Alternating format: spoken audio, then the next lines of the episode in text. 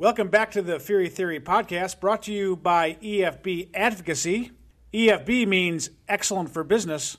I'm joined by my colleagues John Easton and Adam Belmar, and we are gathered here at EFB Worldwide headquarters, bolstered by the cold pressed nitro infused coffee provided by Commonwealth Joe. Adam, what would you like to say about this nitro infused coffee? Well, I'll tell you what, I've, I've learned a lot of things since uh, I've come to Capitol Hill in Eastern Market. And one of them is that iced coffee, coffee that was brewed the traditional hot way and then cooled and put over ice, just doesn't do it for me anymore. I became aware at this wonderful shop we have across the street called Bullfrog Bagel that there is such a thing as cold brew. And it is it's just phenomenal and it's really lifted my spirits all summer and I started to look how can we do something like that here at EFB we found Commonwealth Joe who provides all of the equipment everything you need in your office to, to serve nitro cold brew coffee and you just pay for the coffee. And these guys are fantastic. We've suddenly become big fans of it, John. Uh, John Easton, you are a coffee aficionado, being from the greater northwest of this country. I'm not a cold coffee person. I don't like cold soups. I like hot soups. I usually like hot coffee. But I will say, I'm a convert. What, what are your thoughts on this nitro infused coffee from Commonwealth Joe? The first thing that attracted me to it, John, was the kegerator that it that it is served out of. It literally looks like you have just walked into a uh, a man cave in a basement, and it has the whole th- the, the draft tap and everything. But below, it is not it is not a keg of beer. It is a keg of coffee. It is cold.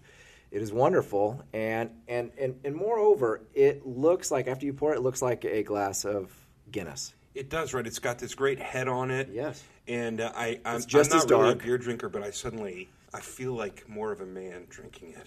You get a buzz, but it's not a buzz from alcohol. It's a buzz from caffeine infused nitro. And well, I- they call it nitro brew, but it yeah, it's, it's phenomenal. And we all, all three of us, just for the record, have a nitro cold pressed brew in front of us. We do indeed. We're quite a sight. Theory one make or break time for the GOP majority. Here's my theory Congressional Republicans must prove they can govern this fall. They have to keep the government opened, extend the debt limit, renew the flood insurance law, reauthorize the FAA, and otherwise do the bare minimum to keep the wheels on track. If they are able to do all of these things before Christmas, they will keep their majorities. If not, they're going to be in big trouble from both the left and the right. John Easton, you've been, lived through a few of these campaign cycles in your time. What are you thinking about what the Republicans have to do this fall? Well, the thing about campaign cycles is that you got to have something to campaign on. And this is for those who pay attention to the Beltway, to the House, the Senate, and the White House on a regular basis. This must feel like Groundhog Day because this seems to happen now every single fall. Exactly what John Feehery just just described, which is need to get this done, need to get this done, need to get this done.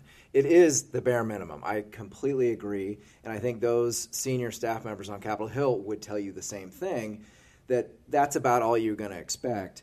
But the problem is, is to go home in the in the campaign cycle that you're you're talking about, to go home and say, well, we prevented the government from shutting down. Well, we prevented the United States government from defaulting.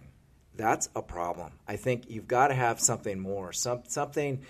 We did tax reform. We got a victory there. We did infrastructure, and and now because of Hurricane Harvey, which I know we're going to talk about, it's now we came to the rescue of the state of Texas and Louisiana. We did that. We got that done, and it was important.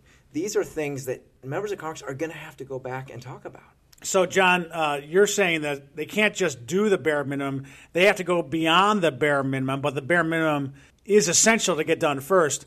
They've got to go beyond that if they want to campaign on something. Uh, Adam Belmar, I think about this in the context of I always think about it in the context of the economy. If the economy is going strong, then I think Republicans will be fine. But if the economy is weakening, it won't be fine. It's also the perceptions of the economy uh, and how people feel about uh, things in their own personal lives. And I think there's also going to be a concern about Donald Trump, which we will get to later, uh, and how much they dislike or like him or, or despise him, depending on the, what the polls tell you. What are your thoughts on, on what the Republicans have to do this fall? Well, I, I believe that uh, the country had a very jarring experience through the last campaign, and it didn't give way to any sense of normalcy over the last six months. And so we're hypersensitive to what Washington is doing and not doing. And the healthcare debacle after seven years of calls for uh, repeal and replace and having nothing credible to put on the table and then pass has left I think Americans of every stripe just wondering what is it that they do in Washington. And so, with these very pressing national problems that we have in Texas and now spreading into Louisiana, I think that Americans, as, as John Easton said, they demand action, that we get quickly to what we can do to help put these people back on their feet, to do the things that the federal government was always intended to do. We built a great infrastructure in this country and it is crumbling. And we have to be able to meet these priorities. I believe that the majorities in Congress on the Senate and the House side are in jeopardy. And I was not as convinced of this even a month ago. And in the last two weeks, John, we've seen upward revisions of GDP in the second quarter to 3%. Contrast that with a lower than expected jobs number that just came out this morning and the cacophony of press attacks and counterattacks by the president and against the president. We have, uh, I think, a lot of people who are very worried about where we are going and are standing just here at home. If it's America first, let's get to it. So, guys, I'm going to get to my second theory right now because I think both these theories are bleeding into one another. Theory two build, build, build. Here's my theory. Before Harvey hit, Tax reform was the most likely issue to get through Congress this year, but after the terrible devastation that hit Houston, I believe that rebuilding the Texas coast while also rebuilding America's aging infrastructure is not only better politics, it is now a higher priority. Uh, Adam, you worked uh, in the media during the Katrina years. In your estimation, does your does Harvey rival Katrina in the terms of devastation and in the terms of the long term costs? And also, thinking about this, I mean, I think about this in the context of not only uh, Katrina, but also 9 11, about how Congress really de- does need to come together to, to show it can actually get stuff done, big stuff, because you got to help people. Yeah, I was with ABC News uh, during 9 11 and I was covering the White House as the Washington bureau chief for Morning America when Katrina happened. And I see these as rivaling without a doubt. This is a uh, historic catastrophe that has befallen American people. It's certainly in Texas. It may now be spreading into Louisiana, some of the flooding in Tennessee and Kentucky. The media has focused rightly on this, and I, I, I see less of a comparison, even in the breathlessness and the self aggrandizement that I see in the part of the media. And I, I mean to indict them. I, am not proud of what I've seen by the national media over the last couple of days. But I do believe that the American people are seeing this in a way that is clear that this is a horrible, horrible catastrophe that I, I do believe people are getting the uh, the breadth of, the scale of, and I think it thankfully brings out the humanity and the charitable nature of American people to stand with each other. And Adam, let me let me, let me throw it to John real quick, but I will say, John Easton, that this is not just a Texas tragedy, and I say that because so much of what happens in that area impacts the rest of the country. Mm. All the petrochemicals, all the energy costs that are going to come. I mean, people are going to see increases in their gas prices because of this tragedy, because all the refining that happens in Texas. You know, you've seen a lot of,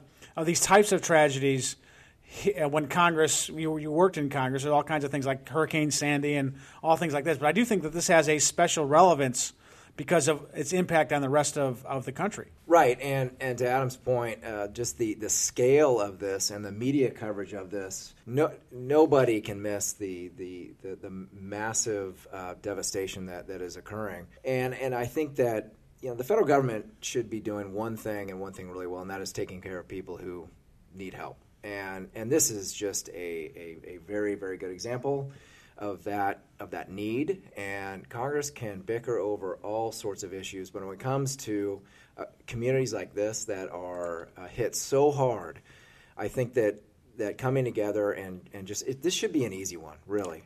It should be an easy way, and, and, and I think what's going to happen is they're going to need to act fairly quickly, in my opinion. I know that there's talk of this being attached to a, a funding extension at, toward the end of the month but they need to get this going as quickly as possible because as, as we've seen with other disasters the longer you wait the more these these petty arguments start to take root, and the more Congress looks ridiculous. Does that make sense to you, John? That that they should politically make this a clean funding effort uh, to get the initial response for Harvey done uh, just alone? Listen, I think what's going to happen, I think John's right. They're going to do two tranches. They're going to do first an initial inf- infusion of cash for FEMA, um, and that money will get to, to, to the uh, folks in, in, in, Houston and other places uh, as part of this the continuing resolution that will keep the government open. And then they will probably do a bigger supplemental uh, that for all the other disastrous costs. Some people are saying up to 120 billion dollars. Well, that's what the governor of Texas is saying, and it could be that much money because this is a this is a big this is a big cost, and that will come at, towards the end of the year. Through this all, though, I think that it makes it much more difficult for Republicans, especially Republicans representing Texas, uh, to you know filibuster against a package they they see as bloated, um, and so this makes it this will, I think, ironically, give people on the appropriations committee a license to put more more things in there because they know it's a it's a must pass piece of legislation. And then it, you know you, it's not just this big desperate thing that's happening in Houston. You also have what's happening in North Korea, uh, and so you know not doing the debt limit and not doing you know all the things that keep the government open. You know that that's even worse politics for Republicans. So I think that they've lost a lot of leverage that they might want to kind of slow things up. I want to stray away from politics for a second, make a statement, and see if I can engage you two gentlemen on this topic. I believe that we have such a, an amazing, unique history with regard to broadcasters in America. Uh, we license the airwaves for the benefit of the public, and we have a great tradition of local broadcasting that's primarily on radio, but it's also on television. You have very connected community of people who get their news, who get all of the things that benchmark life in their communities over the airwaves. And I know we've transformed into a cable and internet driven society, but what I have seen and what I've always believed is our greatest strength, one of our greatest strengths as a country, is that the local media down in Houston the radio stations, the television stations, who just sought to shine a light wherever there was need, wherever the people were in danger.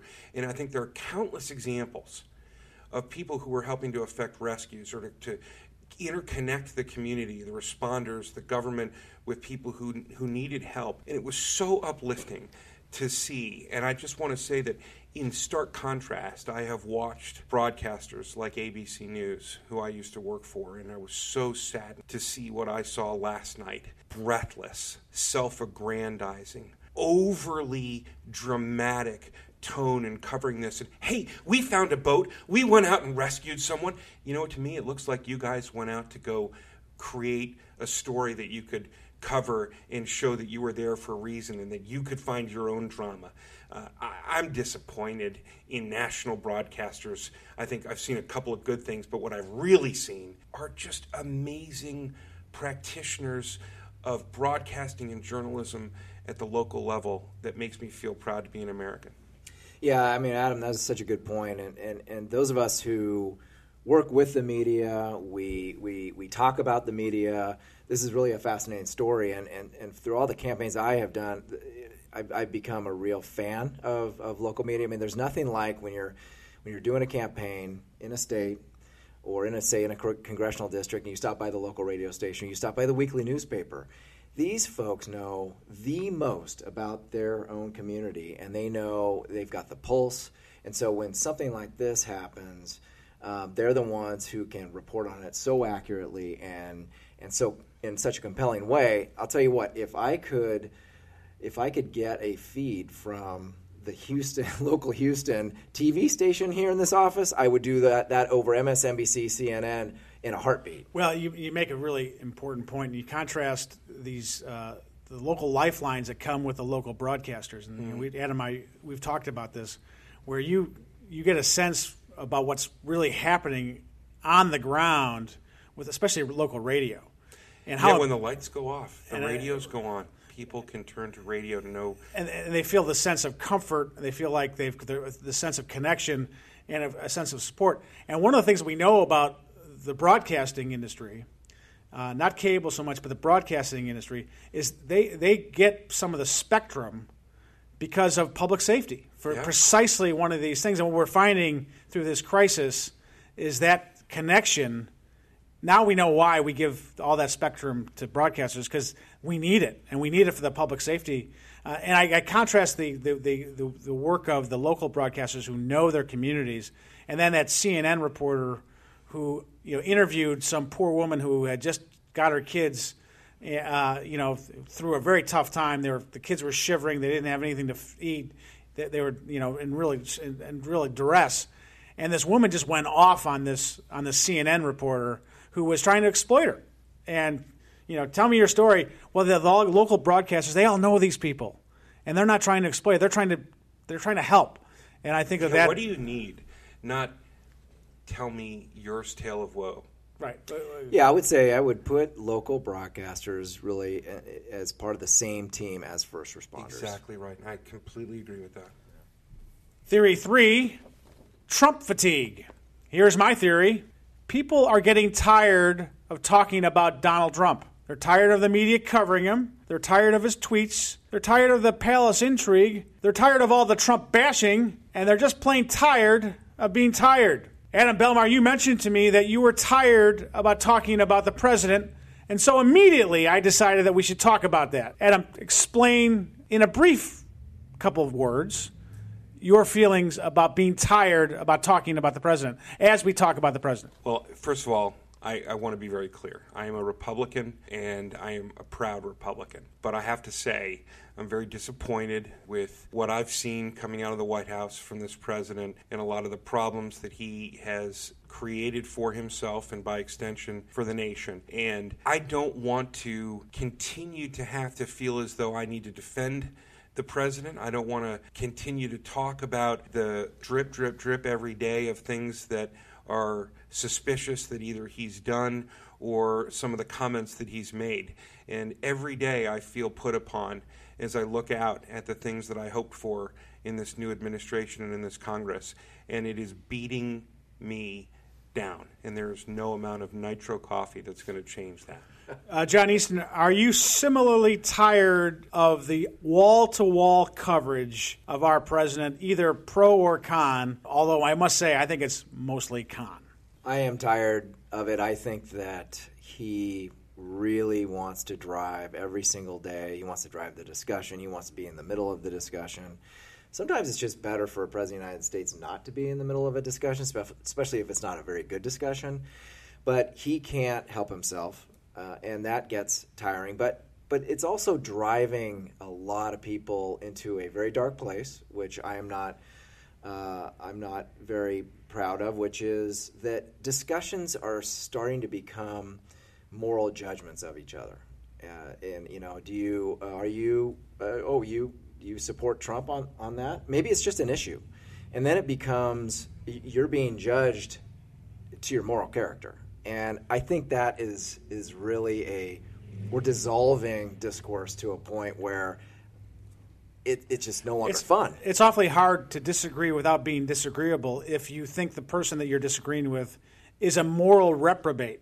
And that is the judgment of a lot of folks on both sides of the debate, but actually more on the liberal side. That's right, and I think that, and to finish my point on that, I think Donald Trump is is taking us there instead. And I'm not saying he's responsible for it because I think we've been heading there over the last perhaps decade, at least slowly but surely. But he's accelerating it. Yeah, and and uh, I want today, tomorrow, a week from now, I want the president to be successful. Mr. President, I'm rooting for you and I'm rooting for our country, and I happen to agree with so much of your agenda. But on a personal level, my tiredness is also exacerbated by things like what I read in the paper this week about a very good friend of mine, a fellow named George Gigicos, who has been one of Donald Trump's core four aides since he started his campaign, who went to the White House as the director of presidential advance and was done so poorly by the president and uh, told that he'll never work another presidential event uh, after the rally in Phoenix, Arizona last week. I don't think any of us really know the truth about all the things that go on because people are very circumspect about talking about. But when it spills out into the press, and you see people who you know personally, who you know to be such quality individuals who are showing leadership and making real sacrifice being away from their family, their children, in trying to do the best they can to help support the President of the United States. And they all end up in the same situation. And it's, uh, it's very disheartening. Well, listen, I think that, uh, I, and I understand your position, and, and, I, and I appreciate it. Um, I'm still kind of amused by this president. I think he's very amusing on many different levels. Um, I also think that this is a new guy coming in who uh, is not, he's way outside the, the political norms. I think he is a threat to the system of both parties. I think the media has treated him very, very poorly. Uh, I also think that he's a uh, you know egomaniac, uh, and I can I can I can have both those thoughts at the same time. I think he's someone who kind of you know wants everything to be about him. Why does he have to go and try to claim credit for a event in Houston that is you know still evolving? And I also, to your point, Adam, he's got to be more loyal to his staff. Yeah. I mean, and you know, the pre- the president shouldn't have been in Phoenix to to begin with. He also shouldn't have pardoned Joe Arpaio right as Harvey was hitting. You know, I mean, maybe he was trying to hide hide the, the, the nut there, but I don't think that that was good form. I also don't think that how he pardoned Joe Arpaio in the middle, you know, without a full review of the Justice Department was was smart. I think this president is, uh, in many ways, a refreshing change of the status quo but in many ways, you know, an egomaniac who makes consistently makes mistakes. And I, I appreciate what you're saying. I don't really like to talk about Trump outside of, of, of these of these settings. You know, I, I think that um, I would rather talk about other things like you know Little League baseball or whatever, or the Washington Nationals, or you know uh, Commonwealth Joe's Nitro. You know, or back to school. I mean, let's face it. Families uh, around the country, certainly our families here at EFB Advocacy, We've all got children who are school age kids and they're back to school. And getting ready for that in August and seeing them off to school this past week has been a great joy for all of us. And this is something that every American family both wants to have, some are enjoying. And even as we have that mention here on this podcast, one wonders with what's being reported today if after this this podcast, this Feehery Theory podcast is f- produced and released, that we might f- end up with a Friday night surprise on DACA. Right, and and that's that's for another podcast. Uh, I will say that you know I want this president to succeed, not because I love this president, but because I love this country, and I want his success to be the success of all the American people. And I do think his agenda, you know, is by and large the right agenda. I, I think he's wrong in immigration. I've stated that said that many times. I think immigrants are really an important part of this country. They're an important part of this, the fabric of this country. And, uh, and I do think that the president ultimately will want to get to immigration reform, which I think whatever decision he makes on DACA is going to require a legislative solution. Um, and so we can get to that later. Um, John, do you have any other thoughts before we, we move on to the, the final goodbye? No, I just I think that what you know, you look at, at all these kids going back to school, and it, and it reminds you what, what's really important uh, to families in this country. Not just families, but really everybody. And I think that that deep down, even though you know folks may you know vigorously uh, disagree on, on particular issues, they do want to be inspired and they want to be led.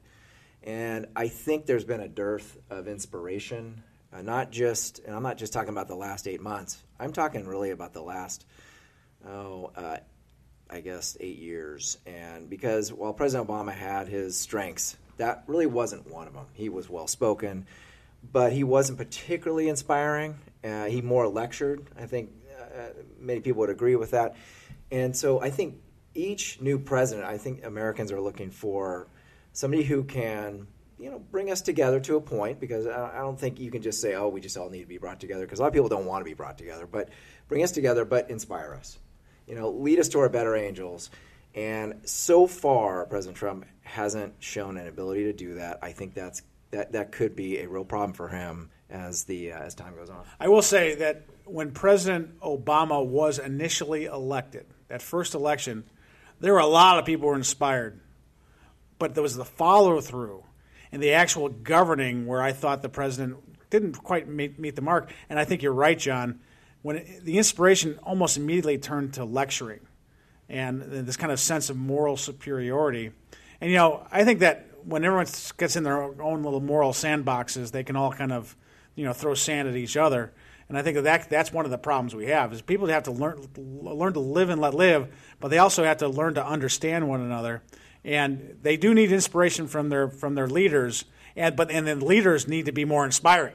And that's not just about presidents, that's also about members of Congress. And part of that is also, you know, I'm going to make you a promise that I know I can keep, and I'm going to keep that promise. And I think that the, the, a lot of leaders on both sides of the aisle have failed on that. And finally, talking about children and the fall, I want to give a shout out to all the teachers out there who've been preparing all summer for the arrival of the kids coming back to school. I want to give a special shout out to St. Peter's School, where my little daughter finally is going, and uh, also the school where um, the Easton girls go, uh, and is one of probably the finest uh, Catholic schools in the Archdiocese. That we had someone there this morning tell us that.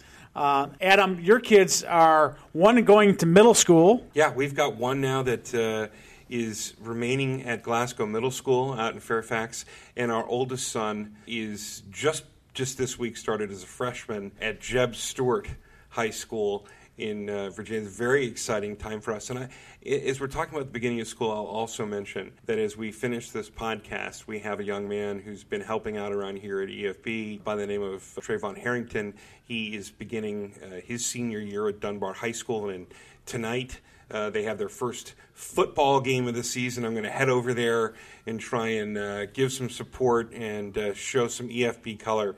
I'm proud of all the students, uh, both EFB and in our extended family, for what they're doing and getting ready to get back to school. John, you said anything you want to say about uh, going back to school? Uh, or you might want to talk about college football because I know that you're a college football fan. Uh, Notre Dame plays next uh, this this weekend. You're you're uh, a big fan of the Oregon Ducks. How are they looking this year? I think uh, big question mark. I'm just glad that they're not uh, some sort of preseason early favorite that uh, they have to uh, live up to. But it's going to be a wait and see. I think they're going to surprise some people. Big game is not this weekend, but next weekend against uh, the Nebraska Cornhuskers. But they are playing at Autzen Stadium in, at the University of Oregon, so I'm, I'm, I'm encouraged. A special shout out to Tom Kozni, who is a big University of Nebraska fan.